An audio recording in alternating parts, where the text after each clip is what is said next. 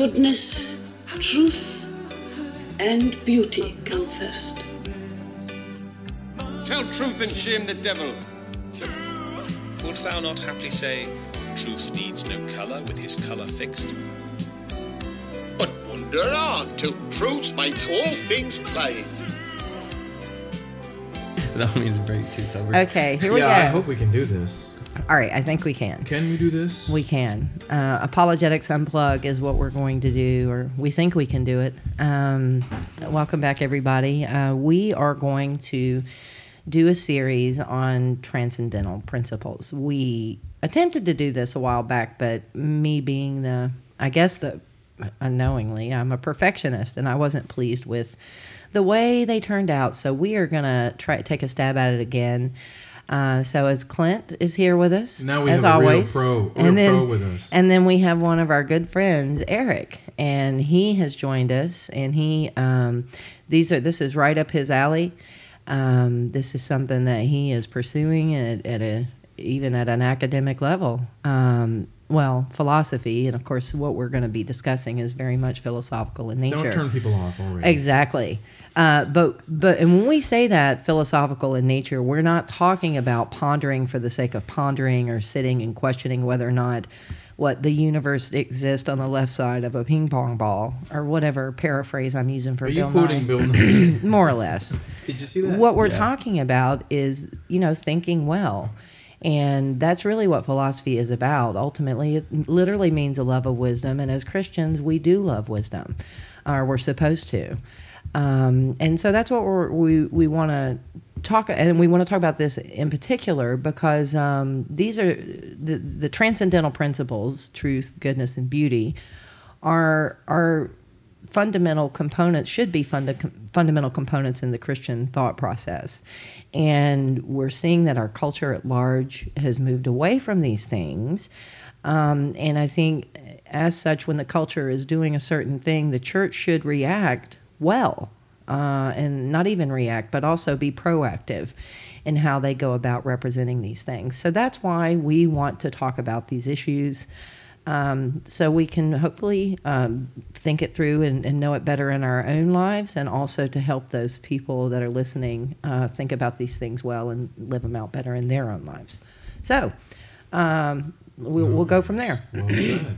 Okay. Is it fair? Would I be fair if I said that we could divide people up, that we could see people in two categories, in this sense when it comes to these this topic, that there would be those like us who would say that there are some true things that there are things that are true by nature that things have natures the way that they truly are and ought to be and that there are things that are true beyond simply our having declared them so. I mean, Our they're, they're- perception. They're, above us, beyond us. They were true before us, prior to us, and after we're dead, they'll still be true.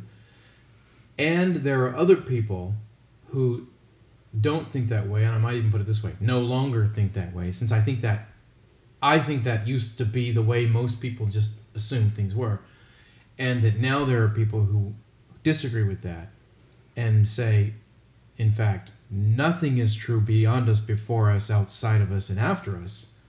Truth is a label we attach to that which works for us, or pleases us, or brings social cohesion, and that That's we are dealing useful. now with two different, with a way of thinking that is separated from that, which in your intro you made clear that's problematic. And Mm-hmm. we're going to agree that is problematic. Yes. And so, I mean, is that too simplistic to do, to, to begin there? No, I, actually, I don't think it's simply. I think it's simple, but in the sense that it's elegant and it succinctly explains what we're what we're addressing. Well, I myself So- am very elegant, so Well, I, you know, elegant Clearly, as in like the mathematical sense. Elegance is I'm wearing a velvet the, robe the right fewer fewer numbers you have to use to arrive at a proof, Mhm. the better. So that's kind of what I'm getting at there. That. How about elegance Erik and the succinct. elegant Erik Yeah. the elegant, speak and up. eloquent? And uh, the, well done. Nice alliteration there. Mm-hmm. Yeah. So um, just to piggyback on what Carrie is saying here, um, yeah, I think this is a very important conversation. Uh, even though it is philosophical in nature, um, it's very close to home. You know, a lot of people they tend to think with their philosophies rather than about them, and that can get us into a lot of trouble in our thinking. And so, um, yeah, this is a very, uh, very good subject to broach and to really uh, mull over and to uh, trade back and forth so we can get better in our thinking. And so, yeah, to agree with uh, Clint, there are two types of people basically in our society and in our culture today, um, where some individuals believe in uh, objective truth and objective meaning and uh, actual goodness and even actual beauty.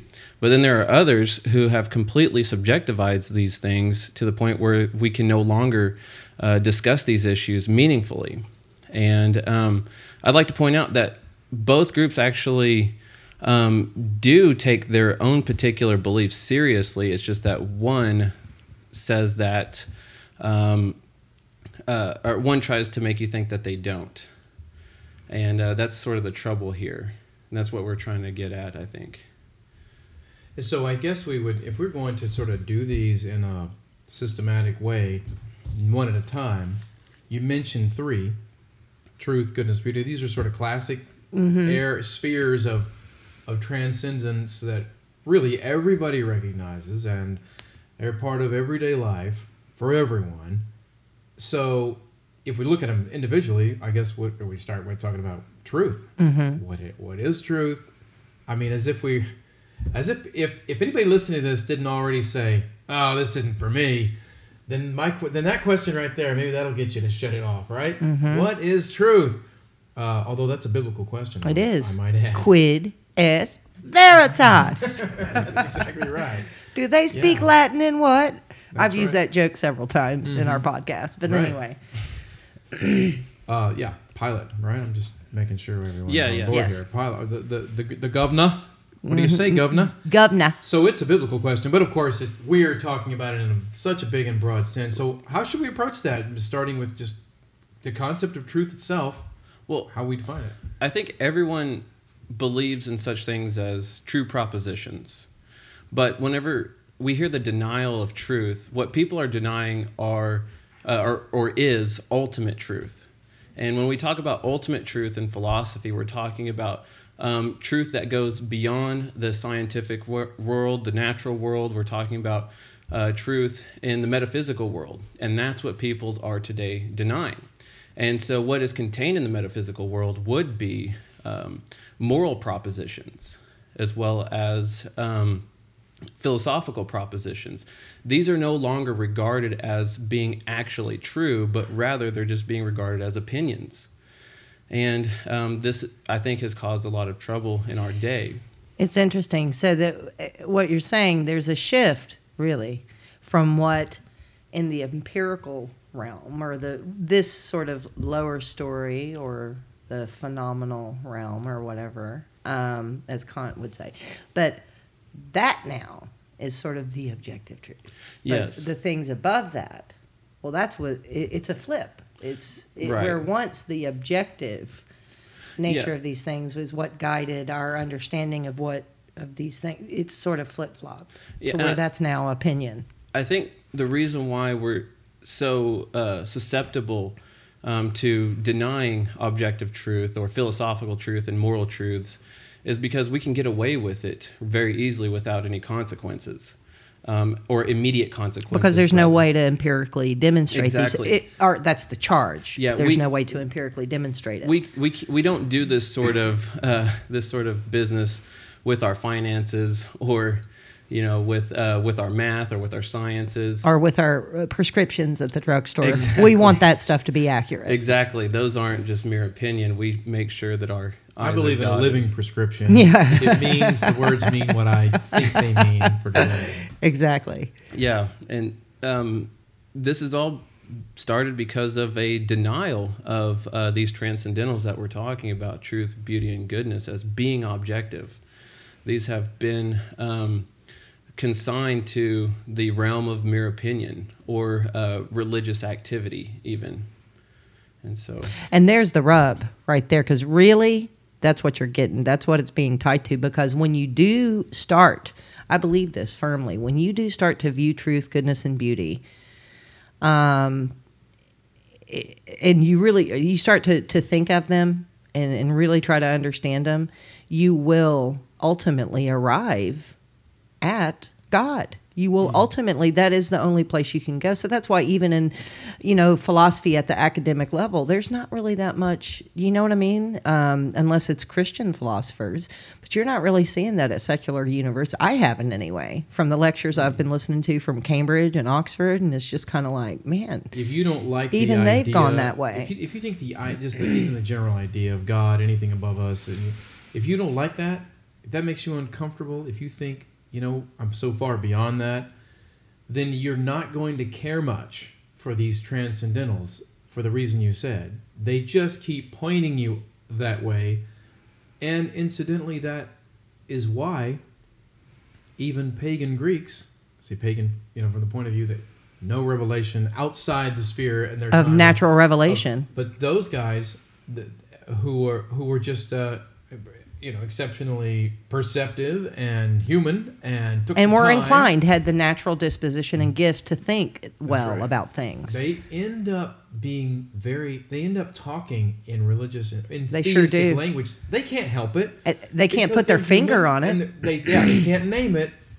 You know, Paul walks through their capital, and what does he say? I put a name on him. Yeah. But you know him. You sort of do. You don't really. Yeah, because it's interesting. You look Right? at the at, at think of Socrates and and who's often occur, uh, accused of being an atheist, but that's because he rejected, I pretty much rejected, rejected the, the polytheism. gods, but- but but, but you still have to contend with well, what about the the the demiurge, the one, the- the, good? What do you what do you do in all of all of Plato's? It's woven. The everywhere. difference in it's those everywhere. two is they those thinkers came to their understanding of this demiurge idea, this sort of nameless one, this god From all- which they all came forms. to that not from tradition and ritual and upbringing Mm-hmm. and all of that. They came to that through reasoning because and through human experience and deep Mm-hmm. And to looking, thought or, and uh, thought uh, about what about these transcendental things. Yeah. They looked at life and every and they just keep seeing arrows pointing up.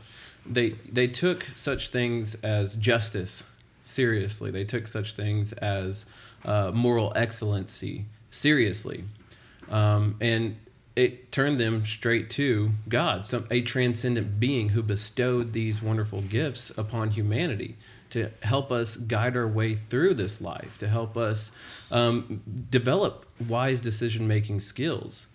And um, today, these these sorts of practices and these principles have all but dissipated, um, as far as people taking these things seriously goes. Mhm. And see what's interesting too about them arriving at some sort of theistic system, because that I think you can look at that and say that you know they arrived at the fact. Okay, there's the well with Plato, there's the forms. There has to even be a source of the forms, and to arrive at that, but yet because it wasn't the the one true God, that did impact their thinking in other like even in social ethics. Like you want to think wow these guys were really i mean they did think well about it but they were they were so far off the mark on some things and that's because they were only looking at like the the shadows mm, themselves of the the form they the shadows. They were still in the cave on who uh, the one true God was.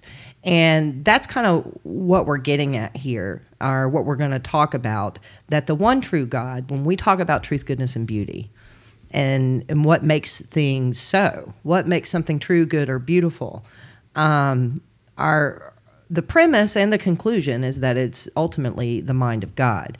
And maybe what we're going to talk about here is well, what does that really entail? And at least that's what I had hoped, because I want to in my own thinking, I want to better understand that. Like, is something true because God sees it as true, or is it true?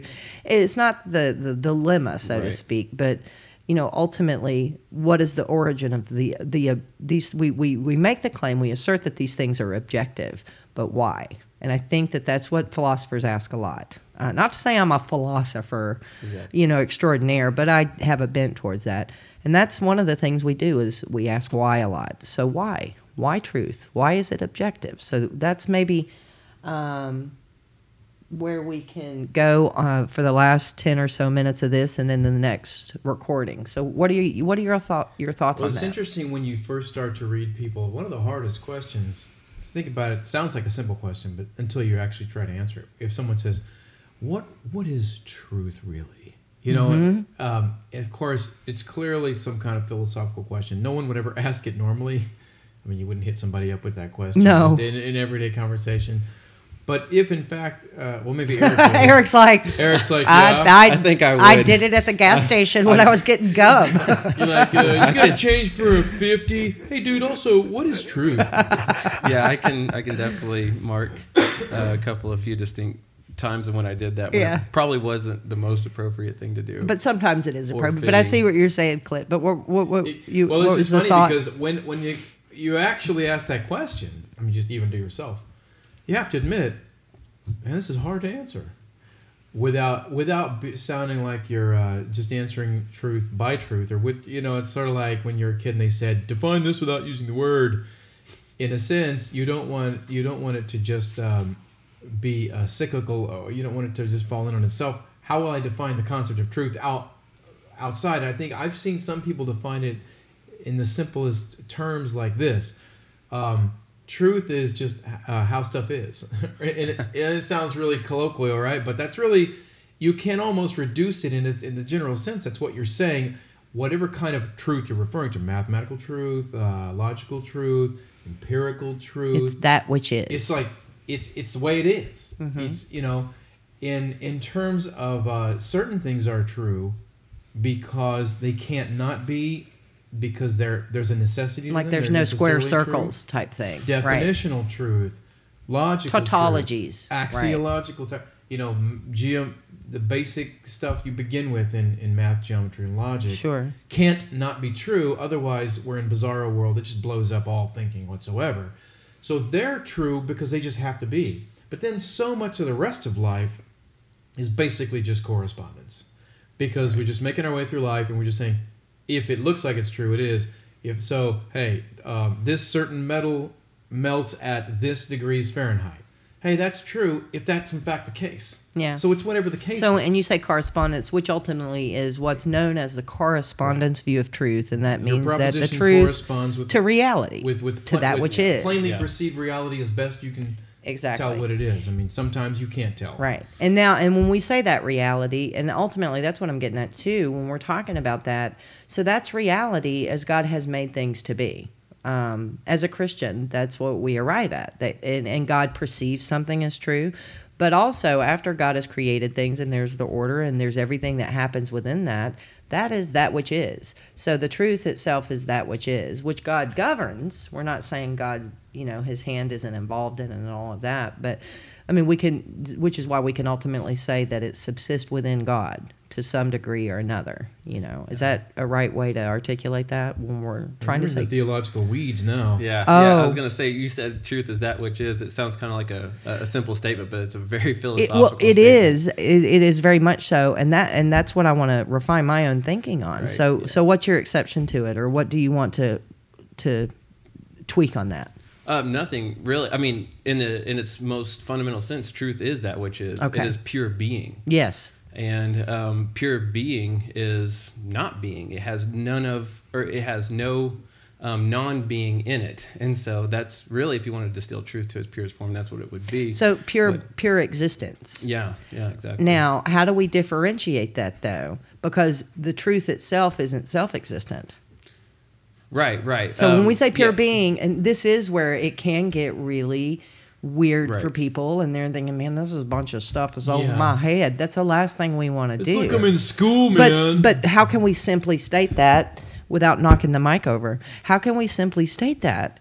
Because we understand that nothing is self-existent apart from God. So there, that's what I'm getting at. Right, the right, truth, yeah. Truth is pure being. It is existence, right, but it still has, it still has its origin in something. right, and Right? Um, I think uh, this is where uh, Augustine helps us. Okay. Augustine. Um, Saint Augustine, he believed in such things as eternal ideas, Mm-hmm. and I think eternal ideas are um, very real entities. You know, one plus one equaling two.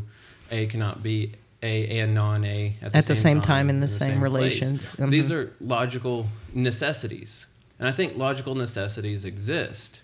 Um, modern philosophy has been spending the past century trying to consign logical necessities to a enclosed system. to dispel it. Exactly. It's it, like it, it's it's yeah. I see what you're and saying. I won't get too much into that, but um, uh, Augustine he said that um, these there are such things as logical necessities, but where, from whence do they come?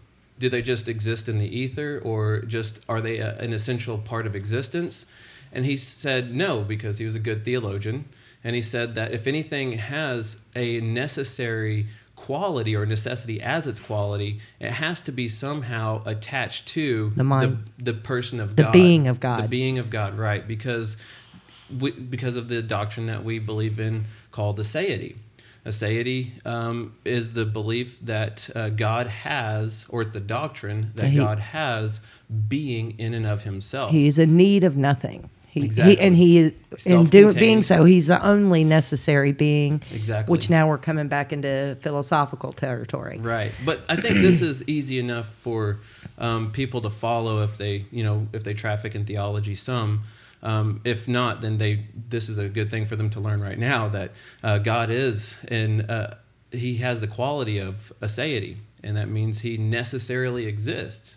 Um, who was it? Bertrand Russell. He said, um, "If everything must have a cause, then what is it that caused God?" Right. And we don't believe that God has a cause. We believe that He is the cause of everything. And the Yeah, we don't believe everything does have a cause. Right. Well, we right, believe right. in the uncaused cause. every effect has a cause, but not every cause, Cause. necessarily has to have a Right. cause. At that Yeah. point, um, Aquinas should have risen up from the grave momentarily to slap him. right. Yeah, even and, And even say, Aristotle said for that, that bro." matter. Yeah, even that's right. Aristotle for that matter. That goes that that articulation of that, not the truth itself of right. it. That's transcendent and has always existed, but the articulation of it, again, you find in a pagan Greek.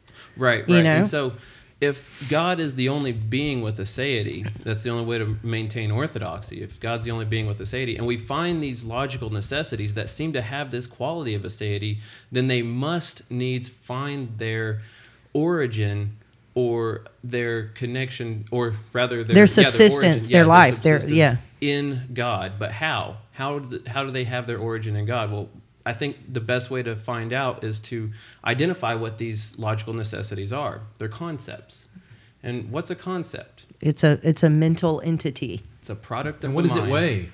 Right, right. Right? No, color it? it, it's a product of the mind. yeah. You're like you just say it. I'm like it's a mental entity. Sorry, no, it's- it's a Oh. product- I'm but so it, no, no, you're you're to- so right though. It's a product of the mind. It's a product of the mind. and yeah. it, it, it it's something that does not have, and this is important, an extra mental existence. It is it is concepts necessitate a mind. Right, right, yeah. So um, you could never find it. Yeah, that is kind of what you're getting at with how much does it weigh, or um, because Yeah, the concept, like it's some quantifiable thing, right. uh, empirically. Right. Yes, yes, exactly. It's not something that you can pick up and and uh, observe empirically, but it's it is something very real, and it's something that you can put into practice in the empirical world. You know, uh, that's how engineering happens every day. Yeah, you, you won't get far in your empirical studies without those concepts. Exactly. Exactly. Get nowhere.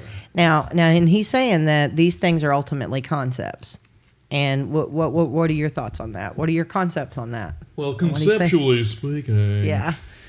It's interesting because you mentioned the the modern philosopher, the secular guy, who you know, so many of them in the universities today, they can't really dispense with concepts this this vital, exactly. this deeply entrenched, this universal, dare I say it, this transcendent. What can they? How can they live without them? And yet, they need to somehow have them without that mind from which they come, and it's their part. But the, and it's and I think we'll see this a similar thing when we talk about moral laws and their transcendent nature, basic moral laws. What what can lay down law besides mi- a mind? You know, inanimate matter lays down no law. Right. And inanimate matter, how does it produce, uh, Well- you know, necessary concepts without which we can do we can't proceed? And that is where we're going to finish this episode. And then, so you're going to have to listen to the next one. Uh, you better listen to the next one. I hope we haven't scared you off because uh, I might even add a disclaimer at the beginning of this. Like, guys, there's going to be terms that you may not be familiar with, but please listen. It's of utmost importance. So, but anyway, that's where we're going to pick up on our next podcast. So, thanks for listening. And we'll see you then.